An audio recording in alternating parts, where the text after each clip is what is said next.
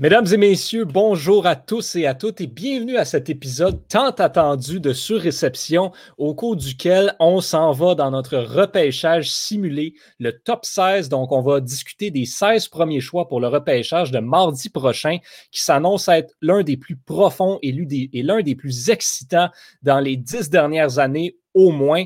Euh, on ne perd pas de temps, on rentre direct dans le vif du sujet. On a tous nos collaborateurs qui sont là avec nous. Antonin Martinovitch, Jérémy Labry, Victor Desilets, Axel Guimont et on a Étienne Boutillier aussi qui est à la réalisation en arrière, qui nous a préparé tout un visuel vraiment pour s'assurer que ce soit la meilleure expérience possible pour vous à la maison.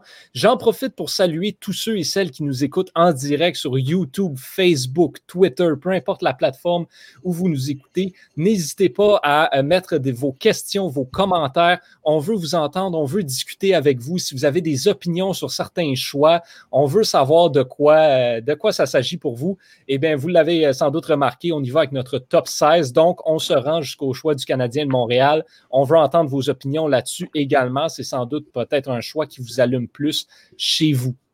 Euh, rapidement, euh, avant qu'on parte euh, dans, le, dans le sujet du repêchage, messieurs, la Coupe Stanley a été remportée. Le Lightning de Tampa Bay qui l'emporte pour une première fois depuis 2004. je tiens à souligner que j'avais dit Tampa Bay en 6. J'avais donc raison là-dessus. Mais Victor Redman remporte le trophée Conn Smythe. C'est, euh, je sais que pour vous, c'était peut-être pas le, choix que vous aviez en tête, là, Antonin. Est-ce que est-ce que tu avais quelqu'un d'autre qui aurait pu l'emporter selon toi? Ben, selon moi, ça aurait dû être Braden Point. Euh, il a vraiment pris le rôle de Stamkos alors qu'il était blessé durant l'entièreté des séries. Je trouve que Edmund était bien entouré avec McDonough et Sergachev qui faisaient un boulot incroyable en jouant 20-22 minutes chacun. Edmund a été euh, au, sommet du monde. Je veux dire, il a été le meilleur défenseur des séries, puis le meilleur défenseur au monde dans les 25 dernières parties. Mais je trouve que le travail de pointe était d'autant plus difficile, euh, puis sa production a été phénoménale, donc je trouve qu'il aurait mérité une nomination ou même euh, de le gagner. Absolument. Quelqu'un d'autre qui partage son avis, Nikita Kucherov, peut-être là aussi qu'il l'aurait, sans doute mérité. Là, Axel, tu fais des hochements de tête, selon ce que je peux voir. ton, choix pour le Conn ça aurait été qui? Mais moi, c'était Victor Edman. Donc, euh, j'étais content avec sa nomination. Par contre, euh, que ça aurait été euh, Braden Point ou Kuchira, je pense que peu importe le joueur, c'était pleinement mérité. Donc, c'est juste bon pour Victor Edman, tant mieux pour lui. Définitivement, on ne pouvait pas se tromper. on pouvait définitivement pas se tromper là-dessus. Messieurs, on y est, repêchage simulé. je sais que c'est quelque chose que vous attendiez avec, avec beaucoup d'impatience, quelque chose que j'attendais moi également. Euh, pour, les auditeurs à la maison, euh, fait intéressant, on ne connaît pas l'ordre des choix des autres collaborateurs. Donc, euh, Étienne, il sait tout. Il nous a préparé le beau tableau que vous voyez à l'écran. On connaît le top 3 de tout le monde puisqu'on a dû faire des tests, mais à partir du quatrième choix, ce sera une surprise pour tout le monde. On va y aller rapidement avec le premier choix, messieurs, parce que je pense que ce n'est pas un secret pour tout le monde. On ne passera pas beaucoup temps là-dessus. On a euh, bel et bien tous mis euh, Alexis Lafrenière au premier rang. Je pense qu'il n'y a vraiment pas de débat à avoir là-dessus. Euh, tout le monde est conscient que c'est vraiment le meilleur joueur disponible dans ce repêchage-là. Donc, si vous, n'avez pas d'objection, on ne passera pas de temps là-dessus, puis on va enchaîner directement avec le deuxième choix. Non, comme tu dis, il n'y a pas de débat là-dessus. C'est le meilleur joueur du draft, le joueur le plus complet. Donc, je pense qu'il n'y a, a, pas de discussion. Là. Un des meilleurs premiers choix dans les dix dernières années. Là. Moi, je le mets dans la même catégorie que les Matthews, les McDavid. Ça va être un joueur de franchise. genre, de voir. Ça va être intéressant, surtout avec les Rangers en pleine reconstruction, qui ont bien des atouts intéressants pour l'entourer. On va y aller avec le deuxième choix. Et là, euh, Axel, je veux t'entendre en premier parce qu'on euh, a tous sélectionné Quinton Byfield pour les Kings de Los Angeles, sauf toi qui es allé avec l'Allemand Tim Stutzle. Euh, pourquoi Stutzle avant Byfield? Ben, il, y a, plusieurs raisons. Premièrement, moi, je pense que c'est mon joueur préféré de ce repêchage. J'ai tellement de fun à le regarder jouer dans le fond. Il est excitant, il est dynamique sur la glace. Euh, pour vrai, je trouve que c'est un très bon fabricant de, fabricant jeu. Je le trouve calme avec la rondelle. Il est patient, très patient. Euh, autant dans les moments super importants, je le trouve très patient. Euh, pourquoi je l'ai choisi avant Byfield? Euh, je trouve que les joueurs de hockey, ils peuvent toujours euh, s'améliorer, soit sur l'aspect défensif, sur le patin, des choses de même. Mais il y a quelque chose qu'on ne peut pas améliorer, c'est vraiment le sens du hockey. le sens du hockey, excusez-moi. Et je trouve que euh, se démarque vraiment dans ce repêchage-là avec son sens du hockey. C'est pour ça que je l'ai mis deuxième. Aussi, je trouve que les Los Angeles ont beaucoup déjà de de bons espoirs au centre. Alex Turcotte, Gabriel Velardi, euh, il y en a plusieurs. Donc, moi, euh, comme Marc-Antoine Fortin dit que Stutzel c'est le choix sexy, Byfield, c'est le choix logique. Euh, je suis d'accord avec ça. Par contre, moi, c'est vraiment à cause du sens du hockey de Stutzel que j'y vais avec ce choix. vas-y, vas-y. Ouais, ben, j'aimerais ça rebondir, comme tu dis, sur, sur ce que Marc-Antoine Fortin a écrit. Euh, moi aussi, si ça avait été un classement des meilleurs joueurs, j'aurais mis Stutzle euh, deuxième. Par contre, genre, comme il dit, c'est un, choix, c'est un choix logique parce que c'est, à mon avis, c'est le joueur qui va le plus rentrer dans la philosophie des Kings de Los Angeles. Les Kings aiment les gros centres. Le gars fait 6 pieds 4, 215 livres. Euh, donc, c'est un joueur plutôt complet. Peut-être là, c'était juste la, défensive qui reste à, travailler. Mais ça tombe bien parce que les Kings ont un gars qui s'appelle Andrzej Kopitar, un gars qui a gagné le Selkie, donc, ça pourrait être un professeur parfait euh, pour Quinton Byfield, un autre euh, gros centre. Donc, euh, je pense qu'en prenant Quinton Byfield, les Kings auraient leur remplaçant légitime pour Andrew Kopitar qui ne veut pas commencer à prendre de l'âge. je pense que Byfield aussi a un petit peu plus de flair offensif, je trouve, tôt dans sa carrière que Andy Kopitar. Je pense que son tir est vraiment foudroyant. Kopitar, c'est plus un fabricant de jeu, quelqu'un qui est patient, qui est un peu plus lent, euh, Byfield, je trouve qu'il est un petit peu plus impliqué, puis un petit peu plus rapide. Il y a un tir qui est vif, qui décoche mhm. rapidement, il est précis, il est fort. Kopitar, c'est pas sa force, son tir. Donc, d'avoir un centre qui amène une autre dynamique, un petit peu, je trouve que ça ferait du bien si ce serait rafraîchissant pour les Kings. je suis d'accord aussi euh, avec euh, ce, que, ce que Jérémy disait. le Quinton Byfield est selon moi le remplaçant idéal pour Andrzej Kopitar. Euh, puis Axel mentionnait, il y a quand même beaucoup de centres dans les, euh, dans, les, dans les espoirs, parmi les espoirs des Kings de Los Angeles. Mais parmi tous ces espoirs-là, oui, il y a Alex Turcotte. Mais après ça, Gabriel Villardi, ça fait quand même un certain temps qu'il a été mhm. repêché. Il y a quand même.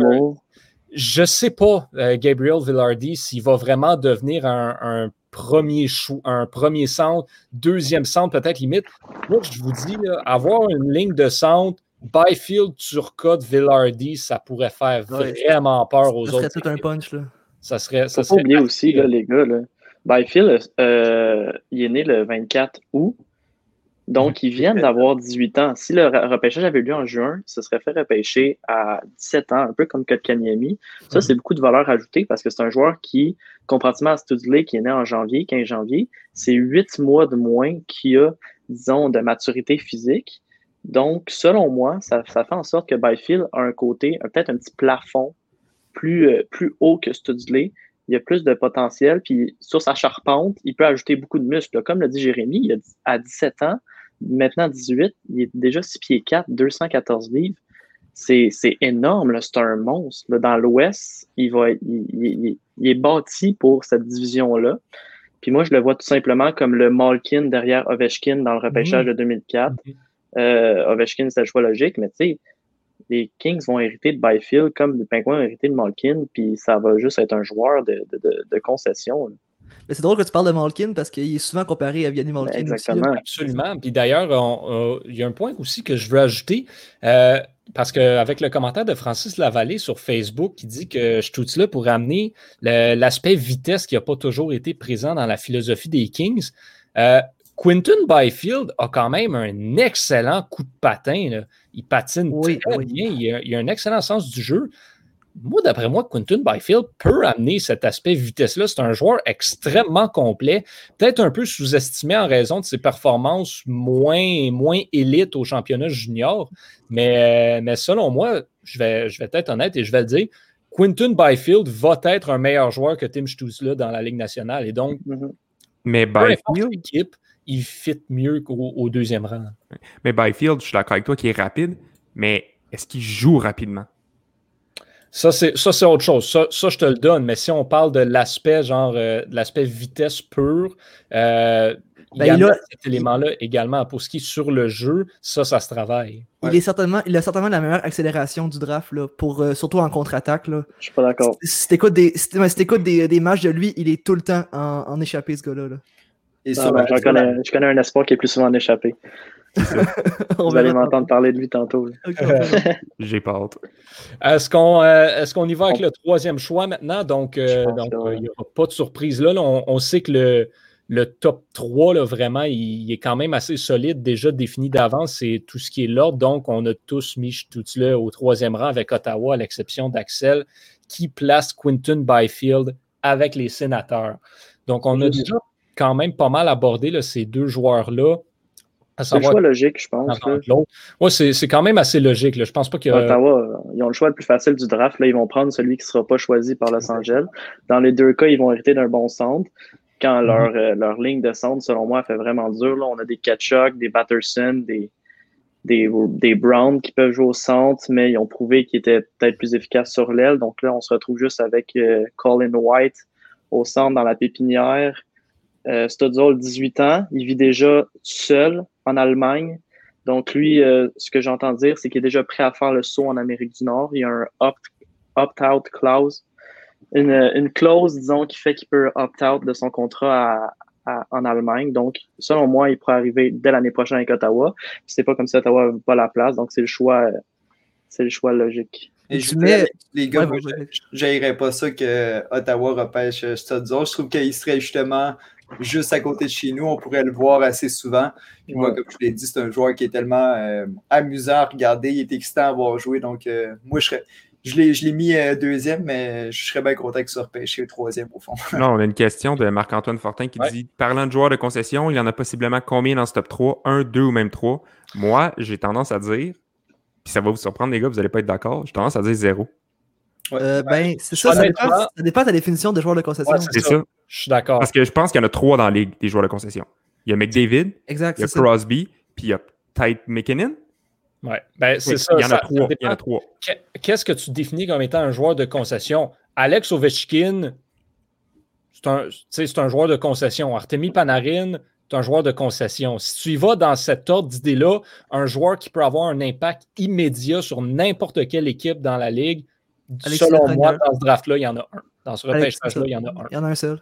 Oui, parce que justement, Victor parlait tantôt euh, qu'il mettait Lafrenière dans la même catégorie, un peu que Sidney Crosby et tout ça. Moi, je suis pas prêt à dire ça. Moi non Je il n'est pas aussi talentueux que lui, je pense, à mon avis. là. Non, non, c'est ça. Exactement. Puis j'ai pas l'impression qu'il va, il va. Tu sais, oui, il va changer la franchise, mais j'ai pas l'impression qu'il est au même niveau que McKinnon, Crosby puis McDavid. Pas, il est pas au même niveau qu'Ovechkin. Il va être au niveau, j'ai l'impression, d'un John Tavares. Ouais, un bon joueur de 90 points, un Séguin, un bon joueur élite de premier trio, mais ça sera pas un joueur superstar. Ben, ça il- sera pas un 110 points, ça Exact. sera pas un Kucherov, ça sera pas un Ovechkin. Ça va être un bon Tavares. Ben, je Exact. pense un, Tavares, un Séguin, Mark Scheifele, même, là, ça, ça Voilà. dans cette catégorie-là. Mais il n'est pas au même niveau, au même âge que ces joueurs-là. Donc, euh, on reste, ça reste à voir aussi. Il peut vraiment se développer. Ouais, ce gars-là, on l'a vu comment il est plus développé. là. Marc-Antoine vient de spécifier le joueur de concession, selon lui, le meilleur attaquant incontestablement de ton équipe pour les dix prochaines années. Mais là, ils ont Panarin à, à New, au- à New York. Donc, euh, ça va se partager entre les deux, d'après moi. Il y a aussi euh, Zibanejad. Donc, euh, est-ce qu'il va devenir joueur de concession? Je pense qu'il va devenir une image de New York, certainement. Je ne suis pas prêt à dire qu'il va devenir le joueur de concession de- des Rangers. Ben, moi, je pense qu'il va, devenir la star des Rangers. Il va devenir le meilleur joueur des Rangers, assurément. Le fait qu'il ait Panarin avec lui va peut-être lui permettre de monter un petit peu au niveau des points. Mais, mais je suis quand même pas prêt à placer Alexis Lafrenière dans la même catégorie qu'un Connor McDavid ou un Sidney Crosby. Euh, on a un autre point, Francis Lavallée. En ce moment, Ottawa offre de bien meilleurs alliés que Los Angeles, qui a perdu énormément de gros éléments au fil des dernières saisons. Est-ce un facteur qui peut influencer une saison recrue? Définitivement. Ça, c'est sûr et certain. L'encadrement d'un joueur, c'est tout, surtout pour, euh, pour une recrue. là.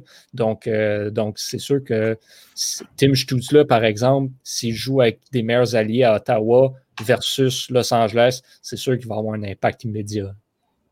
Mais je Effectivement. crois pas que Byfield, se faisant repêcher euh, par Los Angeles, entrerait directement dans l'équipe l'année prochaine. je suis pas de l'école de pensée comme ça. Il, est allé au championnat du monde junior l'année passée, mais il a presque pas joué parce que c'est connu, l'équipe canadienne junior fait pas souvent jouer ses jeunes joueurs. Là, cette année, s'il retourne, il risque d'être le, meneur, le, chef du bateau de cette équipe-là. Donc, je pense que c'est une expérience que les, Kings seraient prêts à lui laisser, aller brûler la OHL, puis ah ben, euh, tu faire du fun au championnat du monde junior, puis revenir avec la confiance. C'est quelque chose que je suis peut-être moins sûr. Moi, je pense que je serais peut-être plus pour l'idée de le, de le prêter à l'équipe Canada junior pour le championnat mondial, mais de le retourner dans la OHL, je ne suis pas très certain que ce soit la meilleure idée pour l'équipe parce qu'il brûle euh, dans la WHL, pardon. Euh, dans la WHL. Byfield dans la oui, excusez.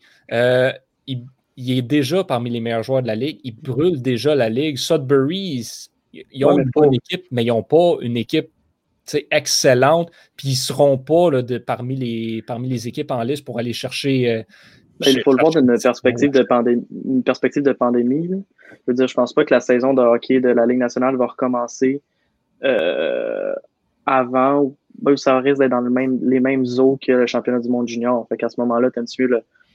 Je sais pas, t'aimes mieux le, mais de toute ben, façon, à ce moment-là, tu laisses aller jouer au championnat junior, puis tu l'embarques avec le avec l'équipe après. Je pense pas que ça serait bénéfique pour lui d'aller de retourner dans la OHL. Je veux dire, il y a déjà il y a quasiment déjà deux points par match. il va faire quoi? il va tourner autour des comptes. Là. Ça sera pas le fun pour lui, ni pour son développement. Donc, euh, je suis d'accord là-dessus. Assez parlé de Byfield et Stutzler. On y va avec le choix des Red Wings de Détroit, quatrième. Donc, on va voir, euh, messieurs, qu'est-ce qu'on a de ce côté-là. On a Marco Rossi pour euh, Jérémy, Seth Jarvis pour Victor, Lucas Raymond pour Axel, Jamie Cole Perfetti et Antonin, mais également Marco Rossi. Moi, le choix qui me surprend le plus, c'est celui de Victor, Seth Jarvis, quatrième. Voyons donc. Ouais, euh, ben là, les gars, c'est ça, je m'attendais pas à ce que vous soyez d'accord, mais moi, là, Seth Jarvis, de ce que j'ai vu de lui, c'est probablement mon joueur préféré du draft euh, en arrière de la franière. Écoutez, ce joueur-là, c'est un marqueur naturel, il est créatif. Il me rappelle un peu Braden Point dans sa façon qu'il a d'exploser sur l'aile, de contourner les défenseurs, d'utiliser son, son poise. Il y a quelque chose de spécial. Euh, il est 5, 5 pieds 10, 175 livres, ce qui n'est pas euh, énorme, vous me dites, là. mais c'est pas si petit non plus. On parle pas d'un un gars de 5 pieds 8. Euh, cette année, dans la WHL, 98 points en 58 matchs, donc 42 buts, 56 passes. C'est bon pour le deuxième rang de la WHL. Sauf que dans son équipe des Winterhawks, le deuxième meilleur pointeur avait 70 points. Donc c'était vraiment lui, on voit, qui, qui carryait l'équipe, euh, comment dire. Là, euh, je suis allé voir aussi sur le profil euh, YouTube de Draft Dynasty, qui est un excellent analyste pour le repêchage. Ouais, vraiment. Si vous suivez ses capsules. Il a fait une espèce de recherche avancée. Puis, dans, dans, les 20 dernières années, pour les joueurs qui sont draft eligible, donc qui sont dans leur année d'éligibilité dans le repêchage de la Ligue nationale, en termes de points par match, Seth Jarvis vient au troisième rang de l'histoire. Ça, c'est notamment devant Dry Sattel, devant Ryan Nugent-Hopkins, devant Evander King, qui sont tous des joueurs qui sont sortis dans le top 10. Euh, Jarvis jouait avec un joueur de centre de 16 ans cette année, Jack O'Brien. Donc, euh, tu sais, il était vraiment le, le, meneur de cette équipe-là, un peu comme Braden Point était le meneur des Moose Jaw euh, Warriors dans le temps. Euh, je pense que si on faisait le repêchage de 2014, aujourd'hui, Burden Point qui était sorti en troisième ronde, 79e overall, alors qu'il avait tout cassé dans le junior. Euh, je pense que bien des, gens le reprendraient dans leur top 5, probablement top 3, là, derrière Dry puis, puis, euh, Pasternak. Puis le match avec Detroit, qui ont l'habitude de faire des choix un peu out of the blue, des choix surprises. Je pense qu'il est naturel dans le sens que Detroit ont déjà leur gros défenseur d'avenir avec Sider. Ils ont des bons centres de gros gabarits, euh, Rasmussen, Veleno, Larkin. Leur ligne de centre est, selon moi, complète. Ce qui leur manque, c'est vraiment un joueur sur l'aile qui va exploser, qui va amener des flamèches. Puis ce joueur-là, pour moi, c'est Seth Jarvis. Ouais. Euh, il jouait au Ilinka Gritsky dans le temps avec Byfield.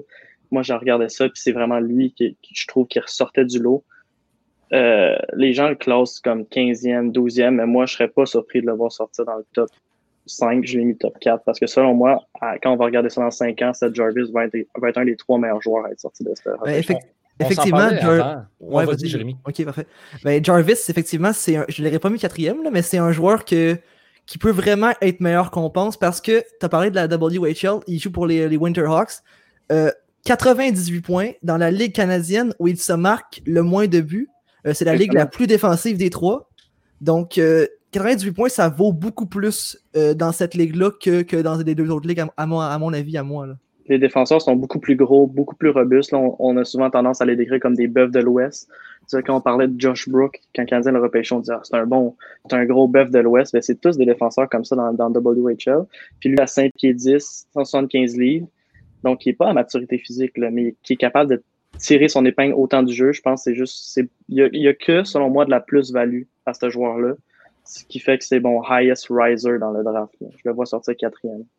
Ah ben c'est sûr que comme on parlait là, juste avant qu'on entre en onde, il y avait euh, ce, ce repêchage-là est tellement profond, il y a tellement de bons espoirs qu'il n'y a rien, moi, personnellement, là, qui va me surprendre. Seth Jarvis, selon moi, il va, il va sortir plus loin que ça. Mais je serais même pas surpris de, le voir sortir 5, 6e, même 4e. Tu apportes des bons points, Victor. Moi, personnellement, je penche plus pour Cole Perfetti, un joueur vraiment à l'instinct offensif, un pur producteur de points. Je pense que c'est le genre de gars qui manque présentement à, Détroit, qui pourrait venir bien compléter un trio. Euh, mettons avec un Philippe Zadina, ça pourrait être, ça pourrait être quelque chose d'assez, d'assez pertinent du côté là, d'assez dévastateur, oui, comme tu dis, là, pour, pour Détroit. Moi, c'est le genre de joueur que je vois aller chercher. Euh, je ne crois pas qu'on va aller chercher un défenseur au quatrième rang quand non. il y a tous ces attaquants-là de, de, disponibles, surtout comme tu le disais, on a déjà Moritz Sider. Ça pourrait être intéressant d'aller chercher un défenseur gaucher pour le compléter, mais je les vois plus aller chercher le aller chercher un joueur là, comme, comme Cole Perfetti pour, euh, pour l'attaque. Même un Marco Rossi ne me surprendrait pas tant que ça, même si selon moi, il y a des joueurs plus intéressants que ça pour Détroit. Mais Marco Rossi, Jérémy Antonin, j'aimerais ça entendre vos, euh, vos, arguments. Écoute, je vais y aller avant toi, Jérémy. Je, ouais, moi, je ne vais pas parler de Rossi, je vais te laisser parler parce que je pense que tu connais plus que moi. Euh, mais je vais y aller contre Perfetti. Moi, je ne je l'aime pas Perfetti. Euh, surtout pas dans le top 5 parce que, écoute, quand j'ai regardé ses highlights, il m'a beaucoup fait penser Matt Duchesne. Euh, j'ai trouvé qu'il y avait un peu le, même mouvement, la même un peu pensée. Euh, puis Duchesne, moi, je suis pas vendu comme un comme top centre dans une équipe. Puis j'ai un peu l'impression qu'il amène la même chose. Euh, il est un peu faible défensivement, donc je n'étais pas trop sûr de cette partie-là, alors que Rossi, lui, est un petit peu plus, euh, un petit peu plus complet, Jérémy. Ouais, ben c'est ça, je pense qu'on, à part, avec Victor, on s'entend que euh, les Red Wings ont besoin d'un fabricant de jeu. Rossi, Raymond, Perfetti, c'est tous des, des, fabricants de jeu. Mais Rossi, la différence, c'est que ouais, il, est peut-être petit. C'est un petit joueur. C'est peut-être ça qui peut le faire descendre au draft, mais c'est pas mal le joueur euh, à ce niveau-là qui serait le plus prêt à faire le saut dans la LNH au moment où on se parle. Donc, c'est pas nécessairement la norme au quatrième rang d'habitude. Donc, je ne verrais pas pourquoi il ne serait pas euh, pris à ce, à ce niveau-là. Puis c'est un joueur qui est très complet, en plus du fait qu'il fait des passes de, tout simplement exceptionnelles. On va, euh, on va enchaîner avec le, le, cinquième choix, donc le deuxième choix des sénateurs d'Ottawa maintenant. On va aller voir, donc, euh, donc on, si Ottawa conserve ce choix-là. On a ben, pas mal tout le monde, il va avec Jamie Drysdale, sauf euh, Axel qui, lui, va avec Marco Rossi. Euh, pour moi, selon moi, Ottawa se doit d'aller chercher un défenseur à ce rang-là, surtout quand tu as un gars comme Jamie Drysdale qui est vraiment là, un top 5 selon moi, garanti dans ce repêchage-là. Mm -hmm. Un défenseur d'avenir va bien venir compléter un Thomas Chabot. Euh, pourquoi Marco Rossi? Deux attaquants, Axel. Euh, deux, deux, centres aussi. deux centres en plus. Oui, exactement. Ben, J'en ai déjà parlé dans un podcast précédent sur réception. Moi, je trouve qu'on euh, bâtit une équipe par le centre. Ça a toujours été un peu ma philosophie. Et euh, je trouve que s'ils si réussissent à mettre la main sur Byfield et Rossi, ils ont vraiment leur centre numéro 1 et 2 pour les 15 prochaines années. Les, les Ottawa sont, ils vont être bien munis au centre après ça. Fait que pour moi, c'est vraiment euh, ça que, que, que, fait mon idée. Aussi, euh, j'ai vraiment de la difficulté à m'imaginer que Ottawa va passer par-dessus Marco Rossi. Euh, il, évolue pour euh, leur équipe dans la Ligue de l'Ontario. On en a, vous en avez parlé un peu pour. On a déjà parlé de Rossi pour le quatrième rang. C'est tout un fabricant de jeu. Il est petit aussi, ce qui pourrait le faire reculer un peu. Mais moi, c'est vraiment dans cette philosophie-là que je l'ai choisi, dans le sens que Ottawa aurait leur centre numéro 1 et 2 pour les 15 prochaines années. Et euh, après, euh, on s'occupe euh, de la défense où ils ont déjà Thomas Chabot à l'aile, sont bien garnis aussi. Il faudrait qu'ils aillent chercher un gardien, bien sûr. Pour ça que je ne serais pas surpris non plus s'ils iraient chercher Askarov au cinquième rang. Mais on verra. Je pense qu'il y a bien des surprises qui vont arriver durant ce repêchage-là. Ouais, ben je, je l'aime, je l'aime Rossi, mais si les, si les sénateurs ont la chance de repêcher Drysdale, moi c'est sûr que je vais avec ça. Je veux dire, il y a eu 49 points en 47 parties puis son équipe était avant-dernière dans en avantage numérique dans la OHL. Mm-hmm. Je veux dire, imagine avec un bon avantage numérique, le dommage qu'il aurait pu faire, ça aurait été une soixantaine de points minimum. C'est absolument impressionnant. Moi, quand il, patine, il me fait beaucoup penser à Quinn Hughes, à quel point il est fluide, il est dynamique. Mm-hmm. Euh, mm-hmm. Écoute, je pense que c'est un sure pick euh, au niveau 5. son, edge work, euh, son edge work est vraiment impressionnant, son patinage euh, comment mm-hmm. dire, latéral. Je veux dire, certains vont dire que son, son aspect défensif est un peu déficient ces temps-ci, mais quand tu as un défenseur qui a, une bonne charpente, il n'est pas, il est pas hyper intimidant, là, Drysdale, mais quand tu as des défenseurs qui ont, qui ont physiquement une bonne prestance, puis qui ont un, coup de patin euh, comme, comme Drysdale a, l'aspect défensif, là, il va toujours s'améliorer parce qu'ils vont toujours être capables de, de, contenir les attaquants grâce à leur coup de patin qui, qui est bien en haut de la moyenne. on le voit avec Quinn Hughes, même s'il est tout petit, il n'est peut-être pas la, meilleure, intelligence défensive, mais il est tellement bon patineur qu'il ne peut jamais se faire sortir du jeu, il ne peut jamais être pris comme euh, se faire doubler. des défenseurs comme ça, c'est des défenseurs modernes, puis Ottawa ne peut pas passer par-dessus. Je sais qu'ils ont quelques défenseurs à droite dans leur, dans leur réserve. Ils ont repêché Lassie Thompson l'année passée. Ils ont Bernard Docker aussi. Ils ont deux défenseurs droitiers, mais c'est pas des Drysdale. C'est pas des défenseurs qui vont être sur ta première paire, qui vont changer. Ils vont changer l'allure de ton power play, puis ils vont amener une dimension tellement excitante, tellement offensive à, ton, à ton jeu que c'est comme, euh, comme quelqu'un disait dans les commentaires, le Drysdale, c'est aussi un pick sexy. Peu importe l'équipe qui va le ramasser, c'est Wow. Mais je pense qu'il ne faut pas non plus le mettre dans la même catégorie que Macar, euh, Hugh ou euh, Thomas Chabot. Donc, moi, c'est pour ça. C'est vraiment. Ils ont déjà Thomas Chabot. C'est sûr qu'ils peuvent encore améliorer leur défense. Mais comme j'ai dit, je trouve que s'ils peuvent sécuriser leur ligne de centre dès cette année avec ce repêchage. Pour moi, c'est mission accomplie. Mais, mais Chabot est gaucher et Drysdale est droitier. Donc exactement, exactement. C'est la première ligne parfaite, dans le fond. Oui, oui, mm. ça, ça, c'est sûr. Et Ottawa a encore euh, beaucoup d'autres choix là, dans la. messieurs, fait qu'on va, on va enchaîner. on approche déjà de la, de la demi-heure, puis on n'a pas encore, euh, on n'est pas encore rendu à la moitié. Donc, on va enchaîner avec les Ducks d'Anaheim où je pense qu'il y a encore un consensus majoritaire, exactement. Lucas Raymond, Axel qui prend Jamie Drysdale, mais sinon les quatre autres, on a Lucas Raymond. Lucas Raymond qui était au début de la saison considéré comme le troisième après Lafrenière et Byfield. Il, il, a vraiment descendu au niveau de l'évaluation des recruteurs. Il est remonté en fin de saison. Là, euh, on l'a à peu près tous au, sixième rang, sauf, sauf Axel qui l'avait au quatrième. Euh, Lucas Raymond, j'aimerais vous entendre là-dessus, messieurs. Euh, peut-être à, peut à commencer par, par Jérémy qui, parle, qui a peut-être un petit peu moins parlé. Ton évaluation de Lucas Raymond et pourquoi avec les Ducks au sixième rang? Ben les gars, je pense que je, je, suis un peu celui, je pense, dans le gang qui suit le plus les, les, ligues européennes. Le gars hmm. a fait 4 buts, 6 passes, 10 points en 33 matchs. Je sais pas à quel point vous vous rendez compte que cette production-là, c'est exceptionnel pour un joueur de son âge parce que dans les ligues européennes, un gars de son âge va aller sur une troisième, une quatrième ligne souvent. Euh, donc, c'est un fabricant de jeu, excelle sur l'avantage numérique, c'est pour, ça que je le vois avec les Ducks. En fait, l'avantage numérique des Ducks a fini 30e euh, cette saison avec 14,7% d'efficacité. Donc, un Lucas Raymond pourrait apporter beaucoup d'aide. Et en plus, ben, à l'aile droite, c'est euh, pas mal euh, le, seul autre jeune qui pousse présentement, ce serait Troy Terry, qui a déjà 23 hmm. ans. Fait que c'est pas vraiment un jeune. Donc, Lucas Raymond s'intégrerait très bien à l'attaque d'Anaheim. puis dans quelques années, ça pourrait certainement devenir ben, être au centre, comme j'ai dit, de l'avantage numérique de cette équipe-là. Je suis d'accord. Puis en plus, il viendrait, il viendrait rejoindre ses, coéquipiers suédois, euh, Lindholm et Raquel, je pense, qu'il est suédois aussi. Donc, ça y ferait une petite base euh, nationale suédoise. Bien, aussi, je pense que Anaheim a déjà son premier centre. Là. Moi, je suis vraiment un, grand fan de, de Trevor Zegras qui ont repêché l'année passée. Je pense que c'est leur premier centre d'avenir. Donc, ils ont, ils ont besoin de, de, quelqu'un pour l'entourer sur les ailes. Puis Lucas Raymond, avec, euh, avec lui, ça va être Wow. J'irais dire que Lucas Raymond est probablement le meilleur fabricant de jeu dans ce repêchage-là. J'ai Ah, mis, j'ai- mis Perfetti quatrième en avant de lui parce que je considère que Perfetti peut également aller marquer des buts importants, un joueur offensif complet, mais au niveau purement fabricant de jeu, j'irais jusqu'à dire que Lucas Raymond est le meilleur dans ce repêchage-là. Ouais, puis de toute façon, les, les Anaheim a déjà leurs deux centres du futur avec euh, Kessler et Getzlaff, donc ils sont corrects dans, ce- dans ce dossier.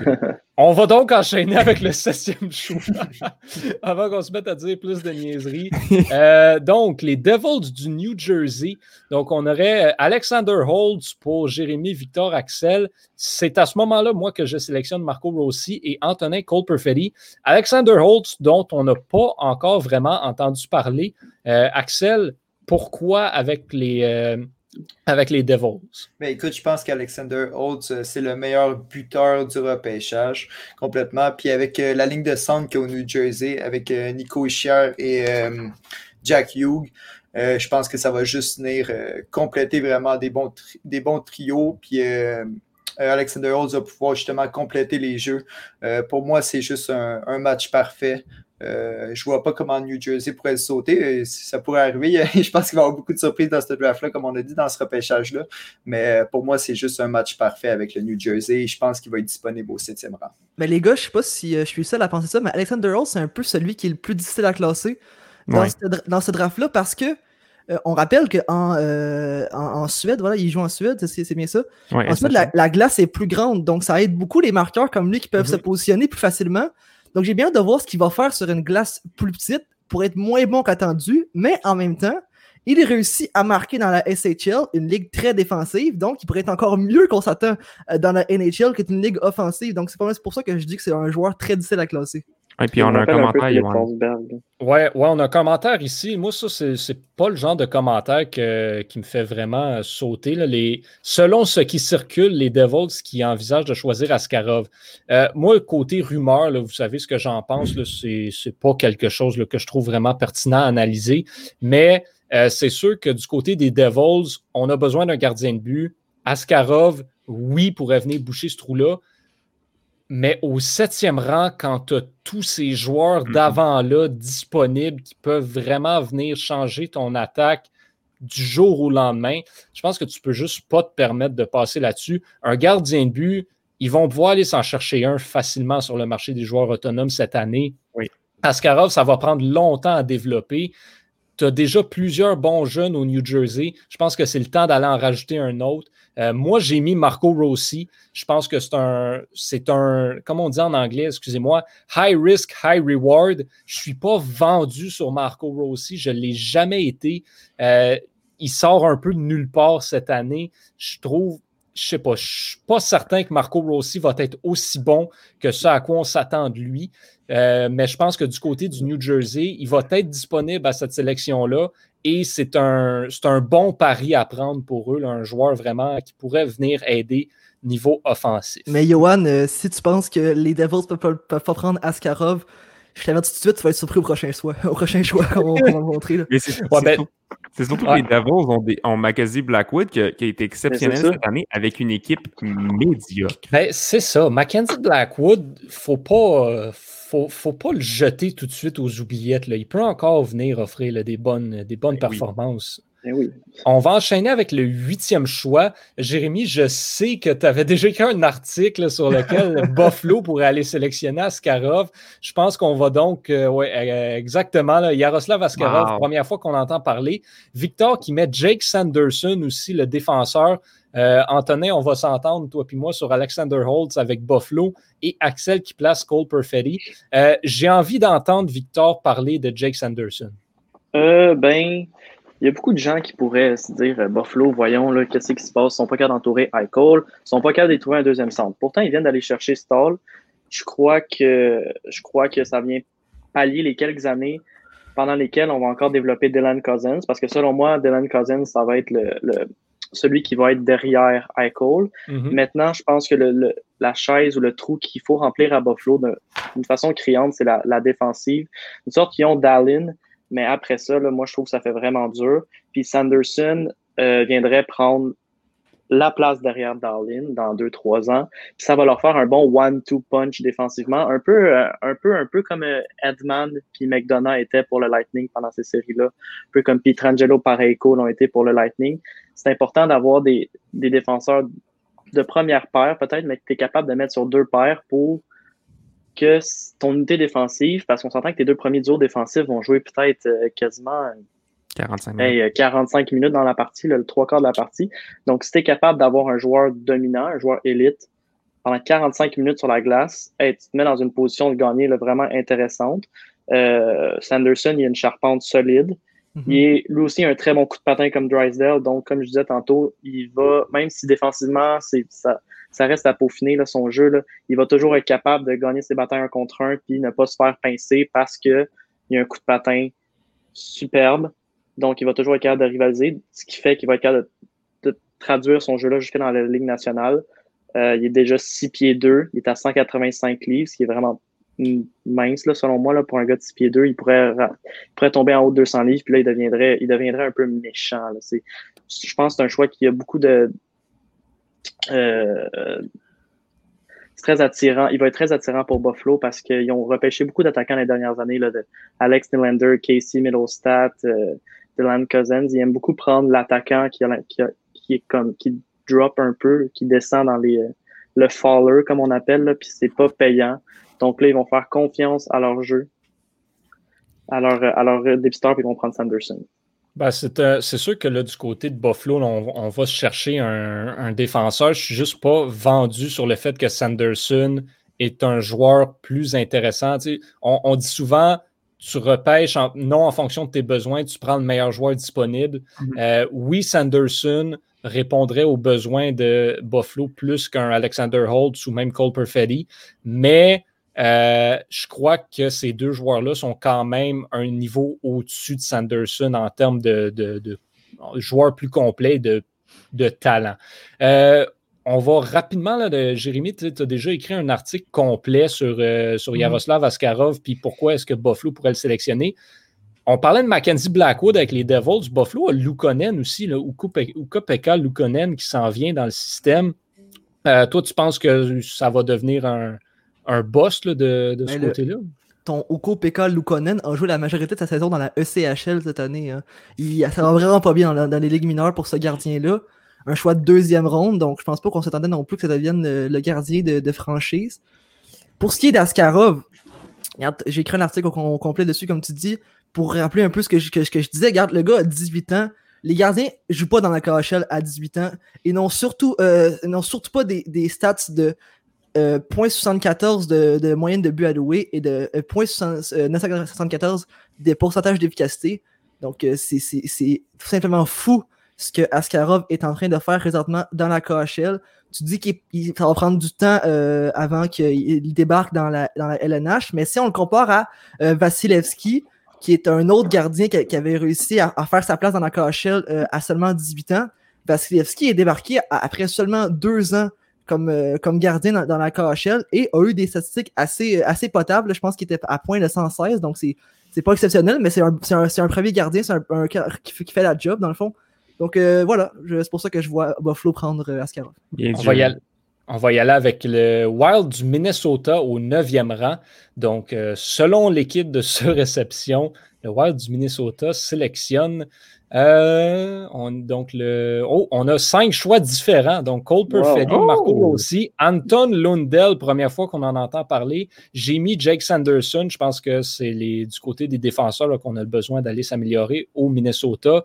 Et c'est le meilleur joueur disponible peut-être. Jack Quinn pour Antonin. Donc, euh, sélection au neuvième rang. Euh, Lundell et Quinn, des joueurs qu'on n'a pas vraiment entendu parler euh, beaucoup depuis le début de la séance. Lundell, je pense qu'on va peut-être se le garder un petit peu pour les choix 10 et 11, mais Jack Quinn, euh, moi, je suis surpris honnêtement que tu le mettes si haut que ça, au 9e rang. Dans le top 10 même, je, le, le voyais peut-être pas là nécessairement. Oui, ben écoute, Jack Quinn, moi j'ai l'impression que c'est un des meilleurs, sinon le meilleur buteur du repêchage. Écoutez, en 62 parties, c'est 89 points, 52 buts. C'est absolument impressionnant. Là, vous allez me dire, OK, oui, ils jouaient avec une bonne équipe, qui avait, ils ont eu six joueurs qui ont eu plus que 75 points. La meilleure équipe de la Ligue. Oui, exactement. Sauf que faut pas oublier qu'il a fait 34 buts à égalité numérique, ce qui est vraiment.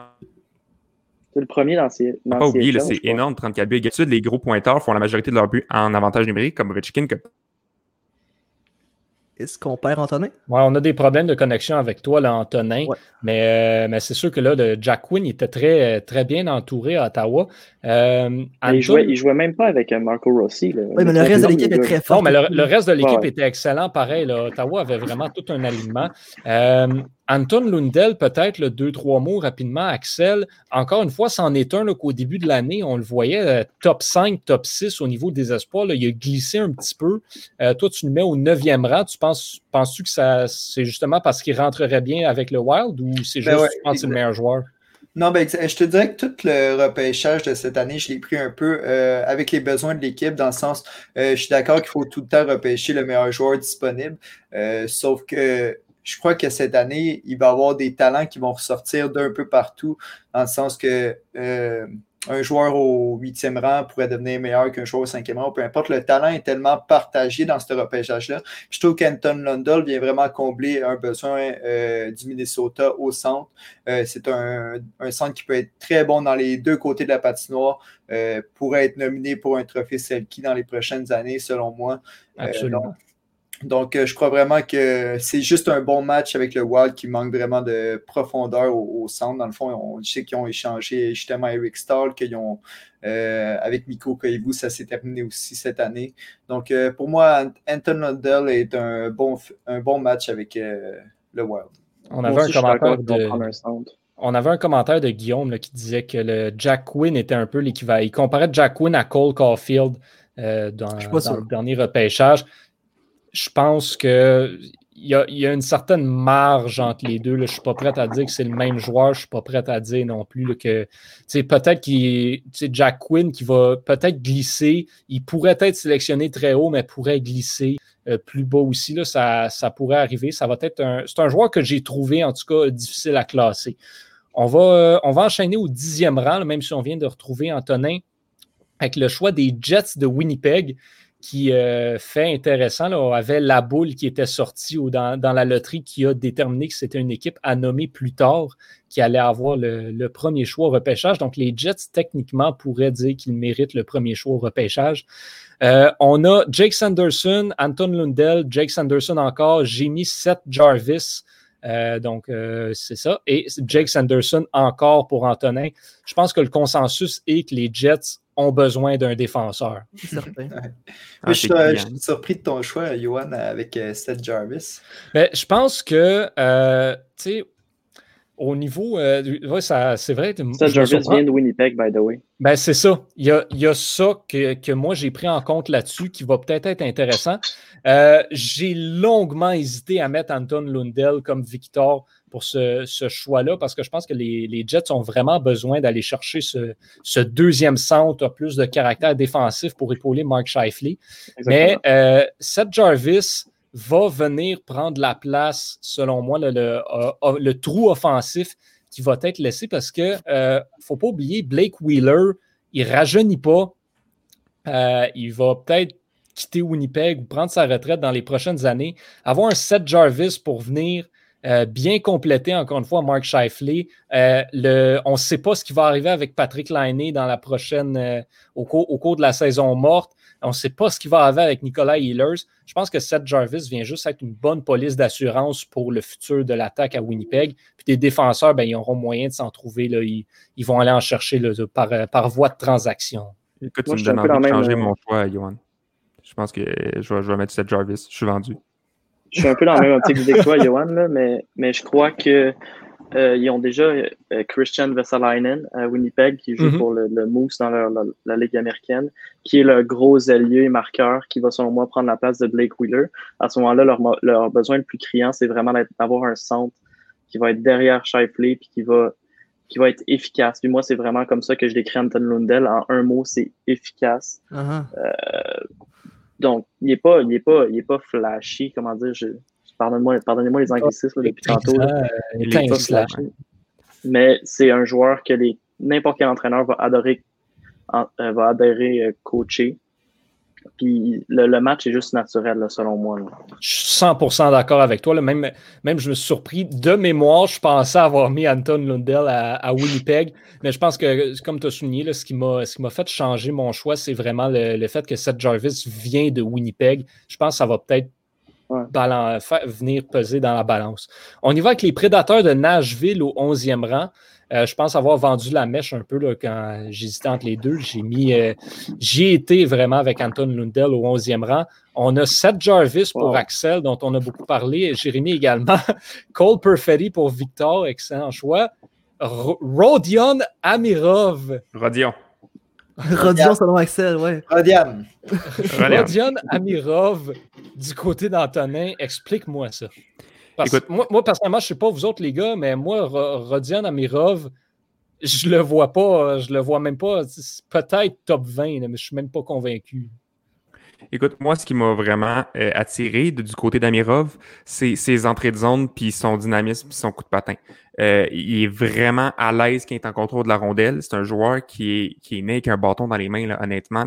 Euh, j'adore sa présence sur la patinoire. Il a des mains excellentes, probablement les meilleures mains du repêchage. Il est mobile, il est agile. Puis c'est aussi le fait que c'est un joueur qui joue dans les deux sens de la patinoire. Il est bon défensivement, il est bon offensivement, ce qui est rare avec les espoirs russes qu'on dit ça de eux. Mais lui, vraiment, euh, donc, il m'a absolument impressionné, puis je voyais mal comment je pouvais le, déplacer un peu plus bas dans, le repêchage.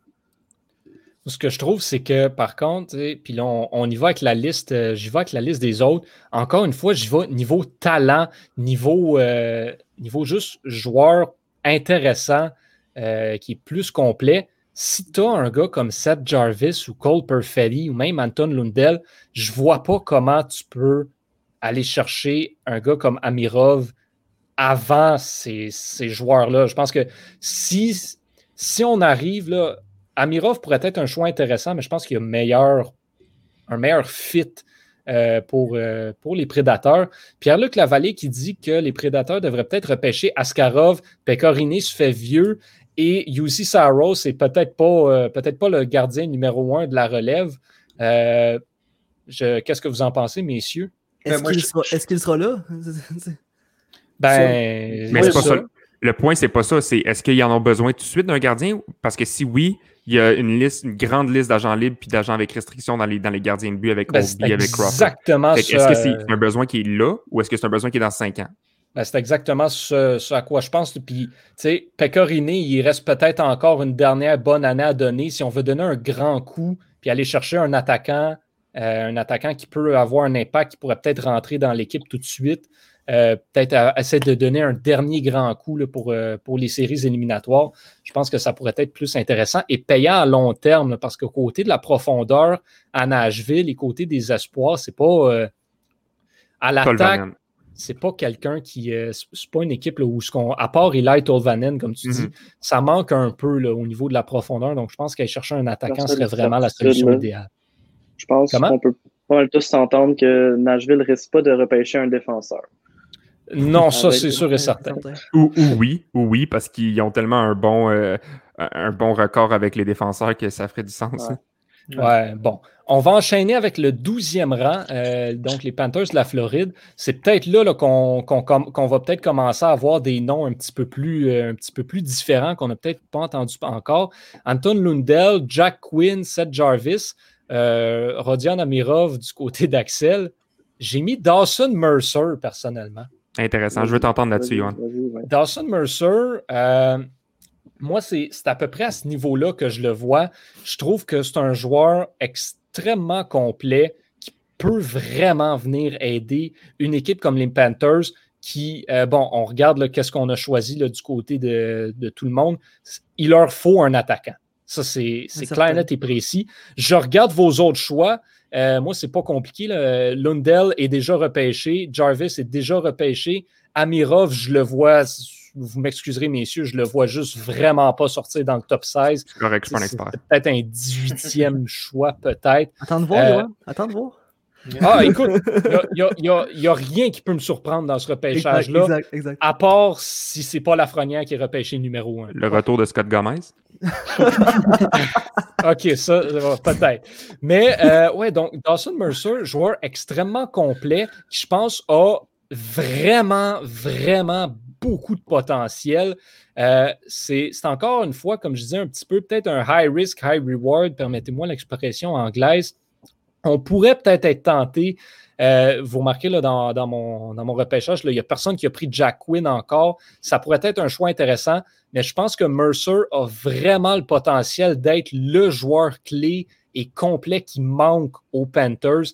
C'est le, le, genre de joueur qui est, selon moi, quelqu'un dont les Panthers ont besoin et qui, à l'avenir, pourrait vraiment venir solidifier l'attaque. On en a parlé beaucoup dans les derniers, euh, dans les derniers podcasts. La profondeur euh, en Floride, ça manque cruellement. Un Dawson Mercer, ça, ça vient vraiment boucher ce trou-là, selon moi. Mais tu dis que ça leur prend un attaquant. Moi, j'ai mis Lundell parce que ça leur prend surtout un deuxième centre. Là. Mm c'est Eric Halla euh, qui, est après Barkov. Puis j'ai mis Anton Lundell aussi parce que on, je vois beaucoup de, de, Barkov dans Anton Lundell qui pourrait apprendre beaucoup de, ce centre-là, qui est un centre, excusez-moi l'anglicisme, mais two-way, donc euh, qui joue dans les deux sens de la glace. Et donc euh, devenir le joueur élite qu'on attend de lui avec Anton Lundell. Absolument. Comme je te dis, si Anton Lundell est déjà est encore disponible, clairement, il faut qu'il saute dessus. Sauf que moi, Anton Lundell, dans mon cas, a été repêché par les prédateurs. C'est pour ça qu'il est pas, que je ne l'ai pas mis à. Je ne l'ai juste pas dans mon top 16, Lundell. Ah non? Je pense, euh, Non, je pense que je suis le seul qui ne l'a pas, Lundell, dans mon top 16. Mais je pense honnêtement. Que le commentaire de Guillaume est intéressant. Je ne sais pas si vous l'avez vu passer, là, les gars. Là. Ouais. Qui disait que la défensive des Panthers. Euh, ouais. Je veux dire, on a, aucun de nous a mis un défenseur, là, mais ils ont Keith Yandel, ils ont Aaron Ekblad, viennent d'échanger Matheson. C'est pas l'avenir n'est pas rose défensivement à, en Floride. Là. Moi, j'hésitais entre Jack Quinn puis peut-être même Caden Goulet qui est un très bon défenseur gauche que je verrais peut-être être pris par les Panthers. Moi, c'est ça. Moi, mon problème, à part Drysdale et Sanderson, il n'y a pas de défenseur top 12. Le repêchage est tellement profond au niveau de l'attaque que oui, les Panthers ont clairement besoin d'un défenseur, mais il n'y a pas de défenseur. selon moi, le meilleur défenseur qui reste maintenant, c'est comme tu dis, c'est Caden Gould. Qui il faut le voir d'une perspective. Là. Ou est-ce que, rendu là, tu ne repêches plus un joueur qui va rentrer dans ton alignement dès l'année prochaine? Donc, c'est un peu un petit projet à long terme. À ce moment-là, les équipes vont peut-être plus y aller selon leurs besoins. Si, euh, Aiden Gould n'est, selon moi, pas un défenseur de première paire, c'est un, un quatrième défenseur. Est-ce que tu veux aller chercher un quatrième défenseur ou un joueur de deuxième, peut-être premier trio, deuxième garanti qui peut avoir un impact offensif sur ton équipe? je suis d'accord avec vous, mais je ne serais pas surpris. Ah, donc ça, c'est sûr et certain. S'il y a, un, choix qui pourrait vraiment changer, c'est celui des Panthers, qui pourrait même aller chercher. Euh, bon, si Bobrovski continue de ne pas performer, peut-être un Askarov, il faut peut-être. mais ils ont déjà Spencer, Knight. Tu as raison, j'avais oublié Spencer Knight. On va enchaîner donc avec la Caroline. Euh, donc, on avait beaucoup parlé d'Askarov avec les Hurricanes. Je pense qu'on va l'avoir quelques, quelques fois. on l'a trois fois. On a Jack Quinn pour, euh, pour Jérémy. Et Dylan Holloway pour Antonin, ça, c'est intéressant comme choix. Oui, ben écoute, Holloway, j'ai vraiment été impressionné par son jeu. Euh, c'est surtout la vitesse, la vitesse et son agilité qui m'ont séduit. Euh, il a une bonne exécution, il a un bon tir précis et dynamique, euh, mais il me fait beaucoup penser à Dylan Larkin dans sa façon de jouer. Euh, de la vitesse comme ça, puis de l'exécution à cette vitesse-là. Excusez-moi, ça fait 18 fois que je dis vitesse, mais je, trouve ça impressionnant, surtout pour un gars de son âge qui joue dans la NCAA. Euh, je pense vraiment que ça va être un bon, attaquant top 6, puis je le mets là. Voilà. Mais les Hurricanes ont une bonne ligne de centre et Holloway est un centre. Ben, il peut jouer à l'aile. Il, peut jouer à l'aile également. Est-ce qu'ils vont garder Trocheck? Ouais, c'est ça. Mais moi, j'ai mis Jack Quinn en, raison de ça aussi parce que ils ont une bonne ligne de centre. Jack Quinn est un ailier, un marqueur naturel. On sait que les, euh, les Kings sont au 15e rang de la, ligue en termes de buts marqués. Fait que s'ils veulent des vrais prétendants à la Coupe Stanley, il faut nécessairement qu'ils marquent plus de buts que ça. Mais, ouais, mais de toute façon, c'est pas en des buts que tu gagnes des games, Surtout quand tu as une bonne défensive comme, euh, comme la Caroline. Est-ce que ça te prend, c'est un gardien de but? Exactement. Du côté de la Caroline, je pense que le besoin le plus criant, c'est au niveau des gardiens de but. Mais c'est ça, encore là, la discussion, c'est est-ce qu'ils en ont besoin un cette année ou est-ce qu'ils en ont besoin un dans trois ans? ils en ont besoin un cette année, puis ils vont encore avoir besoin d'un gardien de but dans trois ans. Fait ben, est-ce que tu signes un laner pendant trois ans, à moins qu'il soit déjà à Vegas, ou tu signes un Crawford ou un comme ça qui va ben, garder le port en attendant? Ben, c'est ça. Moi, je pense que tu vas, chercher un, gardien de but sur le marché des joueurs autonomes qui peut te donner peut-être le 2-3 ans que ça va prendre pour qu'Askarov soit prêt. Mais après ça, c'est un, un gardien de but élite que tu as entre les mains. Ça m'étonnerait beaucoup qu'Askarov soit encore disponible. Je vous, le dis tout de suite, tout de suite, de mon point de vue à moi. Là. Tu pensais ben, qu'elle avait l'équipe que c'est plus la mode de choisir des gardiens de but top 10 et tout ça, c'est rare. Il faut vraiment que ce soit un gardien de but assez exceptionnel. C'est le meilleur gardien de but depuis Carey Price. il n'y a aucune discussion là-dessus. Là. Mais, euh, Les gardiens ne sont pas beaucoup parlés. C'est rare qu'on parle des gardiens. Les gardiens sont tout le temps choisis deuxième, troisième ronde. C'est pas, pas rare qu'on voit un gardien partant choisi en deuxième, troisième ronde. Non, exactement. Il y, a tellement de bons joueurs d'avant dans ce repêchage-là. Puis moi, je regarde les équipes, à part, à part Buffalo, à part le New Jersey, puis peut-être long shot, les, les Prédateurs, excusez, il n'y a pas d'équipe qui ont besoin d'un gardien. Minnesota? Ben, Minnesota, ils ont, Alex Taylor début, mais comme vous disiez, les gars, il y a beaucoup de joueurs sur le marché des joueurs autonomes, beaucoup de gardiens sur le marché des joueurs autonomes mm-hmm. cette année. Donc, il, peut-être qu'il va se passer des choses avant même le repêchage qui va nous ben, donner plus de réponses. Là. Buffalo, New Jersey, c'est facile d'aller chercher un gardien de but au marché des joueurs autonomes, puis de ramasser un bon attaquant. Tu règles deux problèmes en un coup. puis là, il y a Étienne qui nous dit que Foucault aussi était le prochain price. Ça peut vraiment se compliquer pour un gardien de but parce que le développement est beaucoup plus long. Ça, c'est vrai, mais dans le cas de Foucault, ce qui est intéressant à l'époque, c'était son grand nombre de victoires alors qu'il jouait pour une des meilleures équipes du circuit. Euh, donc voilà, surtout qu'à Montréal, on a tendance à romantiser, nos gardiens là, avec McNevin qui était le prochain price aussi. Avec, la, différence, la différence, c'est que Foucault jouait dans une ligue mineure. Euh, voilà. Euh, Askarov, il performe dans une ligue professionnelle qui est la deuxième meilleure ligue au monde après la, Ligue nationale de C'est pour ça qu'Askarov va être choisi dans, au premier rang, au premier tour. premier rang. au premier rang, j'étais comme oh. on, va, on va enchaîner avec les Oilers d'Edmonton maintenant au 14e rang. Qui est-ce que vous avez mis? Attention, roulement de tambour.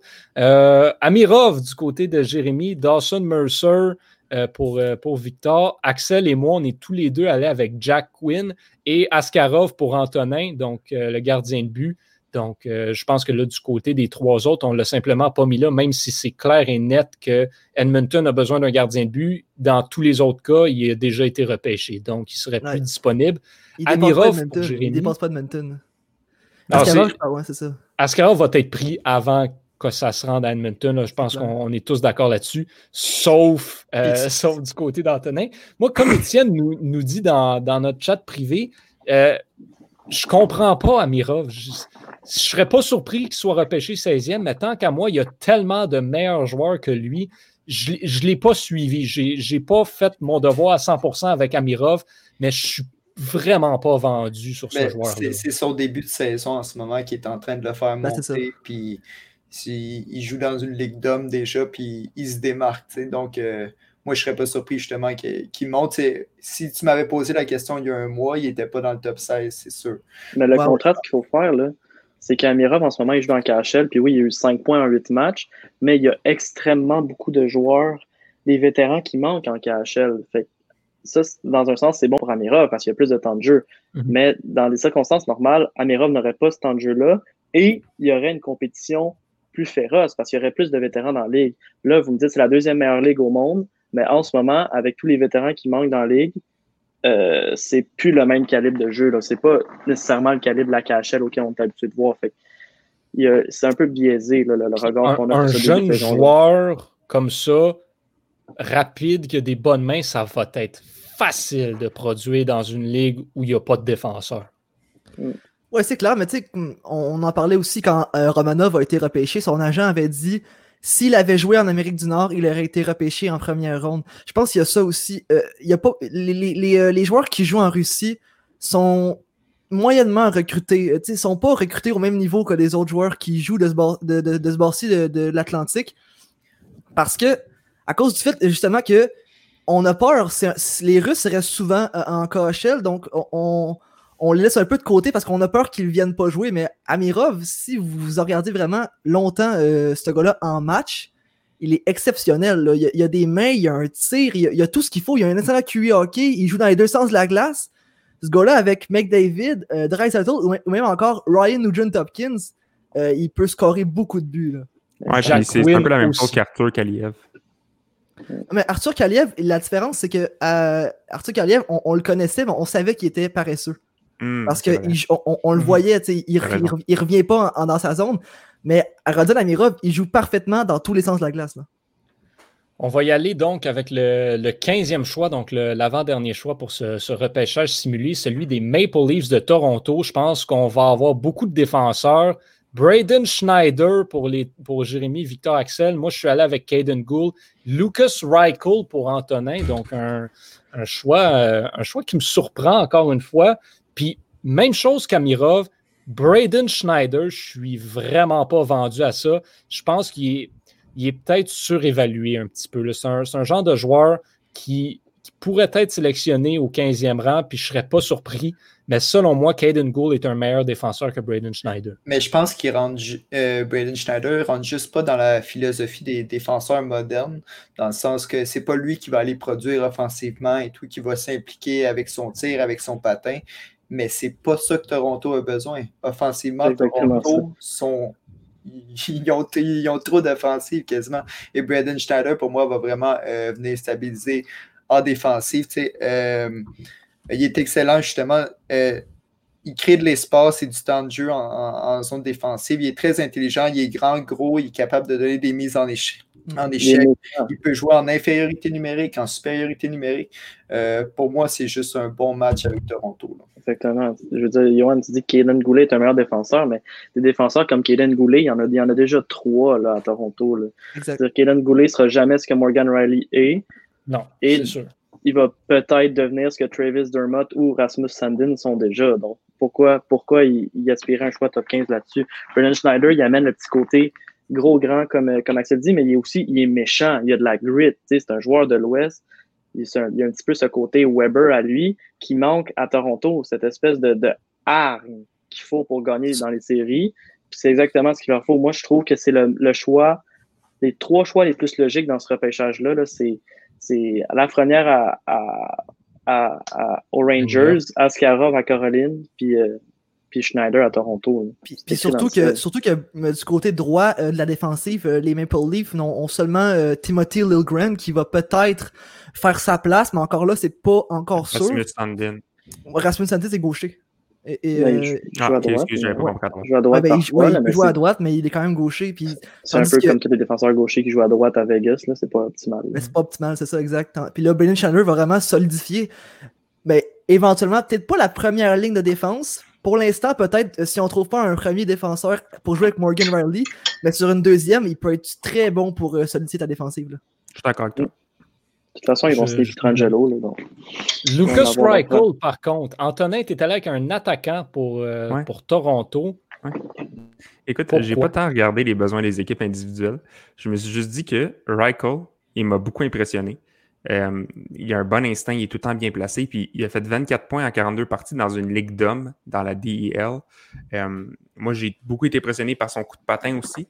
Très dynamique. Euh, il, y a, le bâton léger. Je ne sais pas si ça fait du sens pour vous, messieurs, mais quelqu'un qui a le bâton léger, là, comme quelqu'un de Nugent Hopkins, qui son bâton, il a l'air hyper, hyper, comme il a l'air de peser 18 grammes. fait que moi, j'aime beaucoup ce genre de joueurs-là qui sont extrêmement habiles avec leur bâton. Quand mhm. tu es fluide aussi, puis quand tu es bien positionné, euh, je trouve que c'est des bases extrêmement solides pour performer dans la Ligue nationale. C'est pour ça que moi, je l'ai mis dans le top 16. Je comprends. Euh, on va donc y aller maintenant avec le, dernier choix, soit le choix du Canadien de Montréal. Euh, moi, j'ai hâte de voir. J'ai mis un Québécois de ce côté-là. Je ne sais pas si ça va être le cas pour tout le monde. Dawson Mercer, choix qui semble très, ouais, choix qui semble très populaire. On a Jacob Perrault pour Victor et j'ai mis Hendrix Lapierre. Euh, raison pour laquelle j'ai mis Hendrix Lapierre, c'est simplement parce que Dawson Mercer était déjà pris. Là, je l'ai mis au rang des, euh, des Panthers. Sinon, Jacob Perrault, euh, Victor, ben, moi, j'aurais beaucoup aimé, comme vous, les gars, avoir Dawson Mercer au rang numéro 16, mais je pense juste que ça n'arrivera pas. J'ai l'impression que si les Oilers, leurs recruteurs, ont moindrement fait leur devoir, puis qu'ils sont allés faire des suivis l'année passée sur Raphaël Lavoie avec les Saguenayens, ils ont vu jouer Dawson Mercer, Mhm. ils se sont dit, ben, gars, euh, c'est pas Raphaël Lavoie qui sort du lot, c'est Dawson Mercer. C'est un joueur que, que n'importe quel coach adorerait entraîner. Euh, il a été même plus important là, au championnat du monde junior dernier là, que Quinton Byfield. Il y avait du temps de jeu en finale, en demi-finale, alors que Byfield était cloué au banc. Mhm. C'est un joueur qui est peut-être pas tant poli, mais il a, il a de la hargne un peu, il, il fonce vers la rondelle, puis il a quand même un skill set, un, un, coffre d'outils de, qui est super impressionnant, donc il ne dépassera pas Edmonton. Moi, j'ai mis Jacob Perrault parce que je crois que c'est le genre de, de, de, choix que le Canadien aime prendre, là, un peu style home run. Euh, il a un tir déjà calibre Ligue nationale. Il a été capable d'avoir une bonne saison cette année, là, 70 points, dont 39 buts en 57 matchs, alors qu'il jouait pour euh, Sarnia, le Sting de Sarnia, qui était la pire équipe de la division Ouest, la OHL. Euh, là, c'est sûr qu'il y, a des- côtés un petit peu plus inquiétants à son jeu. Il a quand même fini la saison à moins 34, ce qui préfère euh, perdre des cheveux à Claude Julien qui en reste déjà pas beaucoup. Donc, moi, je, pense que c'est le genre de joueur, là, on a besoin d'un scoreur à droite. Donc, Jacob Perrault, il remplit ces rôles-là, mais de toute façon, les gars, je pense pas que le Canadien va parler au 16e rang parce que selon moi, il va être échangé le, le premier choix du Canadien cette année. Et moi, moi, moi, là, je suis curieux, je suis curieux d'entendre Johan sur Andrix Lapierre parce que je n'ai parlé avec Jérémy, là, puis Ouais. Hendrix, moi puis Jérémy, on, on, on l'aime pas trop. J'ai un- hésité longuement entre deux, euh, deux joueurs, Hendrix Lapierre et l'autre qui est un joueur que j'adore et que ça me dérangerait pas du tout et que je serais certainement pas surpris que le Canadien repêche, c'est Maverick Bourque. Euh, Maverick Hmm. Bourque, oui, est un centre, mais euh, je pense que c'est un joueur très, très, très complet. C'est un travaillant. C'est le genre de joueur que tu veux repêcher. S'il est disponible, c'est c'est un no-miss. Hendrix Lapierre, encore une fois, c'est un high risk, high reward. Je vais y aller avec le commentaire de Pierre-Luc Lavallée. Très fragile, beaucoup blessé. Euh, Trois oui, commotions, là. Trois commotions. Trois. Dans les deux dernières années. Exactement. Exactement. Donc, il est là le gros risque. Mais en forme, Hendrix Lapierre est un joueur dominant. Oui, il joue avec des bons joueurs comme Dawson Mercer euh, dans- euh, et, et Raphaël Lavoie, mais euh, quand il est en forme, il est parmi les meilleurs joueurs de, cette équipe-là. Il est parmi les meilleurs joueurs dans la LHJMQ même. C'est un joueur extrêmement complet. Donc, selon moi, si on veut y aller pour le risque, pour essayer de frapper un, home run, euh, comme vous dites, euh, Hendrix Lapierre est un excellent choix. Un choix plus sécuritaire, par contre, serait Maverick Bourque. Je serais vraiment pas surpris. J'aimerais beaucoup que le Canadien prenne une chance là-dessus. Chose certaine, c'est un Québécois que le Canadien va aller chercher s'il repêche au 16e rang. Ça, ça, ça, dans ma tête, c'est garanti.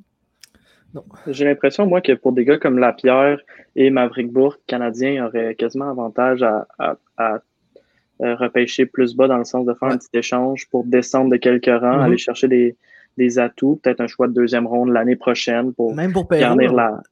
Même pour Hmm. Perrault, à la limite, là. Moi, je pense par Ouais. contre, Hendrix Lapierre est quand même sur le radar de plusieurs équipes. Je pense que si tu veux Hendrix Lapierre, tu peux pas te permettre de repêcher vraiment plus bas là, que 16, 18e rang. Ben, Mais moi, pour aller chercher un Perrault, un Bourque, je pense que tu peux te permettre de descendre. de ce que j'ai lu, entendu et tout, ça serait euh, les Rangers qui l'auraient sur, sur le radar au 22e choix. Euh, Hendrix Lapierre? Lapierre, ouais. Ouais. Ça pourrait pas être mauvais au 22e. Mais il- ça, bon m'étonnerait pas non plus qu'il glisse énorme, genre beaucoup, puis qu'il se ramasse au Ouais. 25-26e justement à cause de ses blessures. Ça m'étonnerait pas. Mais Ça, c'est parce que c'est l'affaire, c'est qu'à trois commotions, t'es à peu- à peu près à une ou deux commotions de plus pouvoir jouer au hockey de ta vie. Là. Ben, Hmm. c'est pour ça. C'est un gros Crosby, risque. correct. Mais si, si il pogne aucune commotion, s'il est en santé, ça va devenir un excellent joueur de hockey. Mhm. C'est pour ça que je trouve que ça marche bien avec les Rangers, parce que justement, même si ça donne que c'est un flop, les Rangers, ils seront pas, euh, ils seront pas dans la merde avec ça, si je peux dire. Donc, euh, donc, euh, vraiment, je pense que ça serait, moi, ce serait un bon match au Effectivement. 22e rang. Ce sera, intéressant à suivre. Messieurs, dames à la maison, c'est ce qui complète le repêchage simulé, donc euh, top 16 de surréception.